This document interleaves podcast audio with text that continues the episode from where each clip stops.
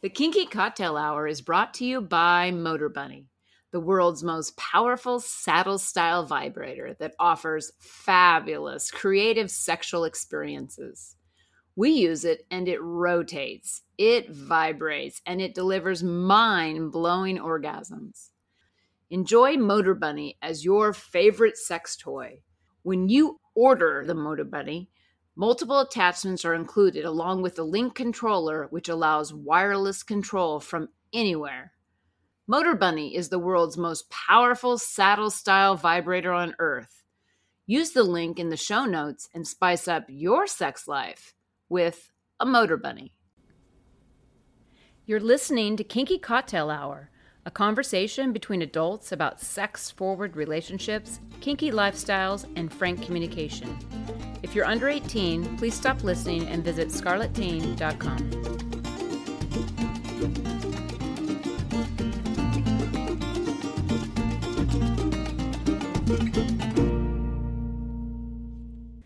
I'm Lady Petra, and my pronouns are she, hers, and we.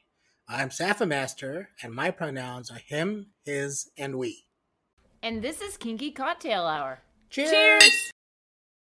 Before we jump into this conversation, I wanted to make another note about our thoughts about the folks in Ukraine and what they're dealing with, Yeah. and just how crazy it is that you know one madman can start a war. Yeah, it's ridiculous. You know what I'm present to is that it's not like Russia is actually interested in Ukraine.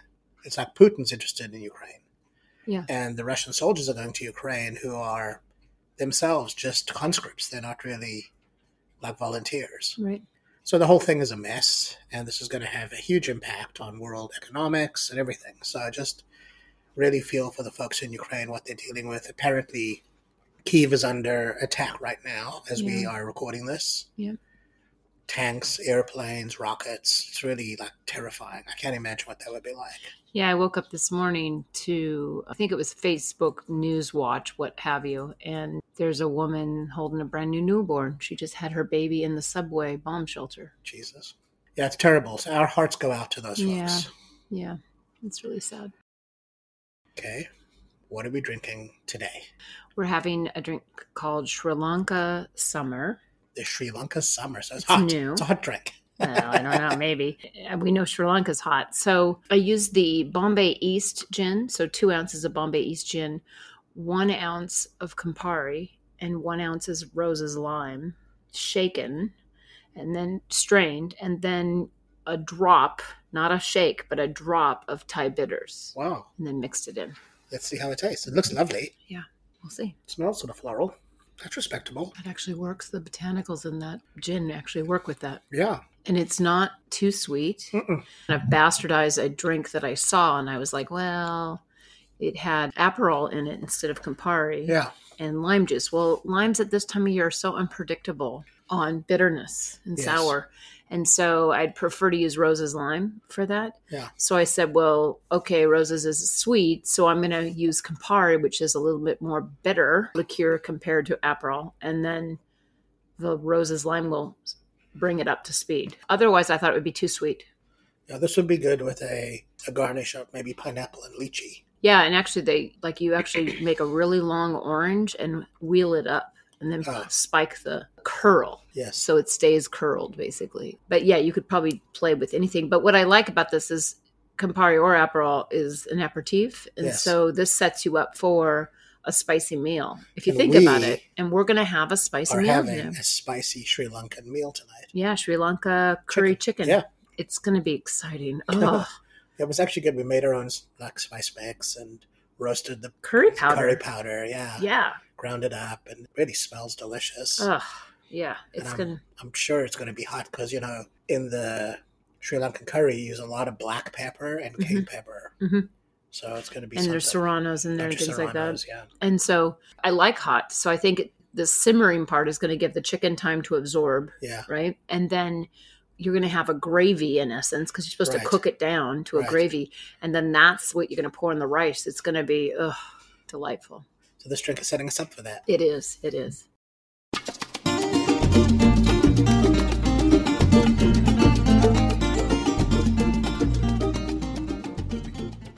Today's conversation is brought to you by WeMinder, a behavior chart app for kinky couples like us. Learn more at WeMinder.app. You know, I saw something on the news a couple, I think maybe it's a week ago now. Yeah. And literally, like my hair stood on end. Texas is attacking trans kids. Abbott? Abbott. Yeah, I know. And I'm just infuriated by Yeah. this. I am. And, you know, we've always committed ourselves to being a stand for the trans community. Definitely. And I interacted with Erin on Twitter, but she's got this whole process going about how to save trans kids in Texas. So I'm going to just preface this. When you shared this with me the other night, I was like, this is like Harriet Tubman. This is the Underground Railroad. This Yeah. is the trans railroad. I Yeah. swear to God. Yeah. So, Erin, welcome to the conversation. Hi, how's it going? Well, we're delighted, Erin, that you're here. Thank you for coming on. Tell us about how you got involved in this journey as a trans advocate. Of course. So I am transgender myself. I transitioned three years ago at the age of 30. I'm 33. And whenever I had first transitioned, I originally got involved in the advocacy space by learning that there were no good resources for finding clinics that would provide you with hormone therapy under an informed consent model, meaning that you don't have to go through like two or three years of psychological batteries and tests before they allow you to start hormone therapy. And so I had consolidated several resources from around the internet into a single Google map that has been used, I believe, been viewed, I think, 1.8 million times. So it's the largest resource for finding an informed consent hormone therapy clinic in your area. And that's that's what got me started in trans advocacy. That's how my Twitter account kind of grew uh, grew quite a bit at the beginning, and how I kind of gained a bit of a presence and an online following around trans issues. Now, in recent years, uh, in the in the last really year and a half or so, there's been a pretty sustained onslaught of anti-trans legislation, and so one thing that I have done often is post the laws that are being proposed for other people to keep track of them and to see like okay so there's this new anti-trans law that's popping up in Mississippi or in Alabama or in Arkansas or in Texas. And so a lot of people do follow me for those updates as well and I think that's kind of what leads into what happened recently Got it. Wow. You're actually a activist, which is amazing. Which I I absolutely love. Do you also guide people to because one of the things I notice with people with voters is because they don't know the stance of a certain person in politics, they go, "Well, I'll just knee jerk because these mostly they handle these causes that I'm interested in." But to be able to know someone that's trans supportive, that would be key, don't you think? Absolutely, absolutely. And one thing that I generally tend to do, if you ever follow my account at Erin in the Morn on Twitter, one of the things that I tend to try to do is to also highlight the positive bills that are going up in areas around the country. And, you know, a lot of people I think often ask me whenever they see these bills pop up, like, what can I do? I live in California. What can I do? I live in Massachusetts. What can I do? I live in Vermont you know, where they don't necessarily have the same issue of anti trans legislation popping up. And one thing that I often mention is that even in these states, there are positive pieces of legislation that are being proposed and that you can talk to your legislator about to ensure that they do enter into the into the dialogue of your current legislation. One thing that I always mention to people is that like state legislators are often the easiest people to contact. You know, they don't represent a whole lot of people and often they answer the phones themselves. And so you can actually, in the United States, have a pretty easy way of having a conversation with your state legislator, even if you live in a blue state, where you can ask them to perhaps propose a law that tracks with some of the positive developments that you can possibly see for the trans community. And also on those bills or proposed legislation, there often are several legislatures that are supporting that bill. So knowing who those people are who are supportive of those pro trans legislation would be important. Of course, of course. And we do that. You know, I make sure to always call out the people that are, I tag usually the representatives in that legislation, the bad ones and the good ones, just to make sure that people are aware and that there's a spotlight on the particular pieces of legislation that are coming out. And so yeah, yeah, that's that's a very important thing to talk about for sure. Erin, let's get to the conversation. So tell us what's going on in Texas. Absolutely. So, before I mention what's going on in Texas, there's a little bit of background. Last year in Arkansas, and this is kind of to set the scene, there was the first law that was ever passed that essentially targeted trans youth who were receiving puberty blockers or hormone therapy. Typically, what'll happen is that a young person transitioning will go to the age of 12 or 13 with nothing. There's no medical interventions whatsoever. They'll speak to several therapists, several medical professionals, and then they may be prescribed puberty blockers. And what that'll do is it'll give them two or three years of time to wait. Like, let's just make sure that, you know, this is who you are, even if you've been this way for a long time. We want to make sure that, like, you're confident in this decision and that everything seems like it's moving in the correct direction for you. And then after two or three years, whenever they're 15 or 16, then they can start hormone therapy. And so this has been, there have been several studies that have come out that have shown that this is, this reduces suicide rates among transgender youth by up to 70%. It's one of the most life-saving treatments that you can provide a suicidal teenager or a teenager that may be potentially suicidal who's LGBT. And so this is the mainstay treatment. You know, it's been reviewed by all the pediatric organizations in America and internationally. But Arkansas passed a bill that essentially banned that treatment. And the governor of Arkansas, I believe it's Richard Hutchinson, he vetoed the bill. And then the legislature overrode the veto. And so suddenly there were several transgender teenagers that were going to be withdrawn from hormone therapy. Many of them that were living stealth who nobody knew were trans. You know, you'd have like a 16 year old trans girl who suddenly would be pulled off hormone therapy and start growing facial hair in front of all of her friends. It was terrifying. A court blocked that action.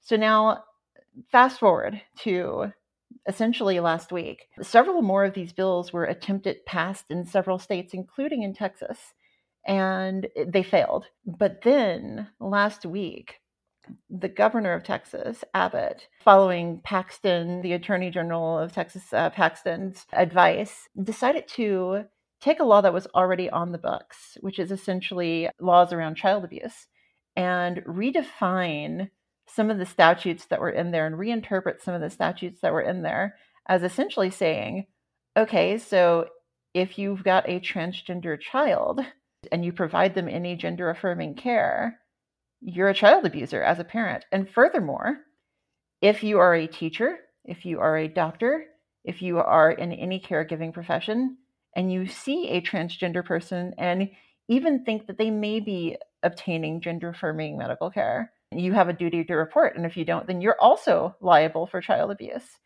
And this freaked a lot of people out. I mean, Texas is a large state. They've actually got some of the best medical care in the world. And so there are many transgender youth in Texas who have been receiving transgender medical care in Texas.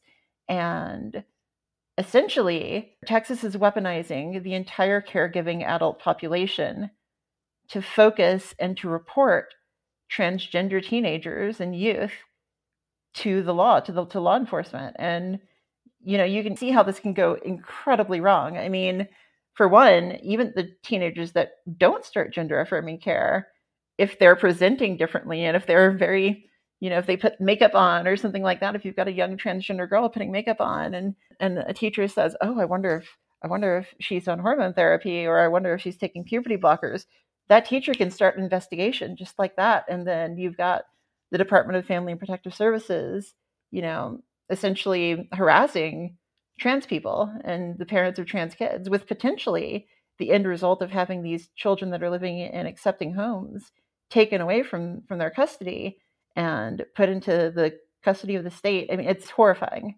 It's beyond horrifying. It's almost it's almost dystopian. It's bizarre.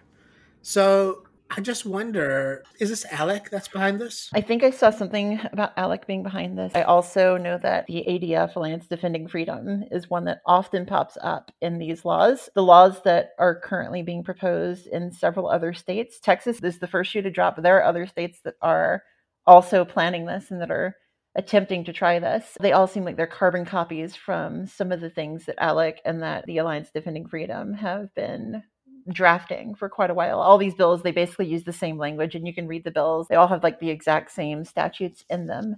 And so, yeah, that, that is a good call out. Unbelievable. I even heard this week, I believe it's Texas, along with the lines of what they're trying to do with trans, is they made a big deal about bathrooms again. That's coming up again. And that you have to observe the bathroom that you were born under on your birth certificate has to be the bathroom you use. On NPR, it came out about Tuesday this last week, and I was appalled. Like, I remember working in the high school arena, dealing with several trans kids and navigating with their instructors who were harassing them on their gender identity and then also fighting for their bathroom usage. I felt like I was in a time warp. Yeah, so, you know, a lot of people will remember that this came up, I believe it was 2014 or 2015 ish in North Carolina, where North Carolina passed a bathroom ban for transgender people, and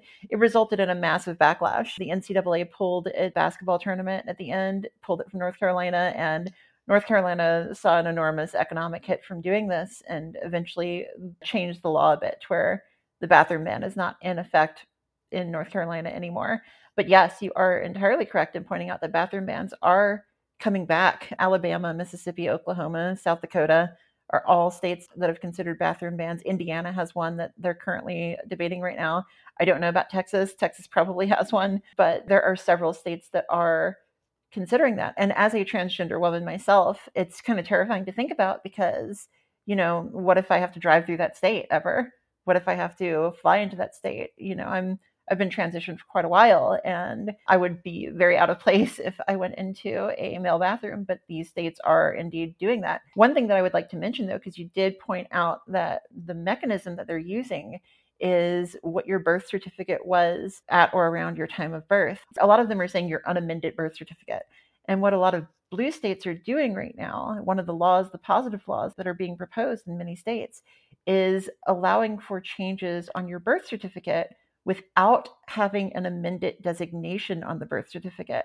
And that's a good way to get around some of these state laws. And so, you know, you're going to have this case where there are some states that are trying to react to what other states are doing but it is unfortunate that transgender people are suddenly becoming a very, very big wedge issue that the right and left are using in a tug of war. And there are a lot of lives hanging in the balance, especially in Texas right now. So, what's so amazing about all this is people freak out with COVID 19 right now on even showing their vaccination records.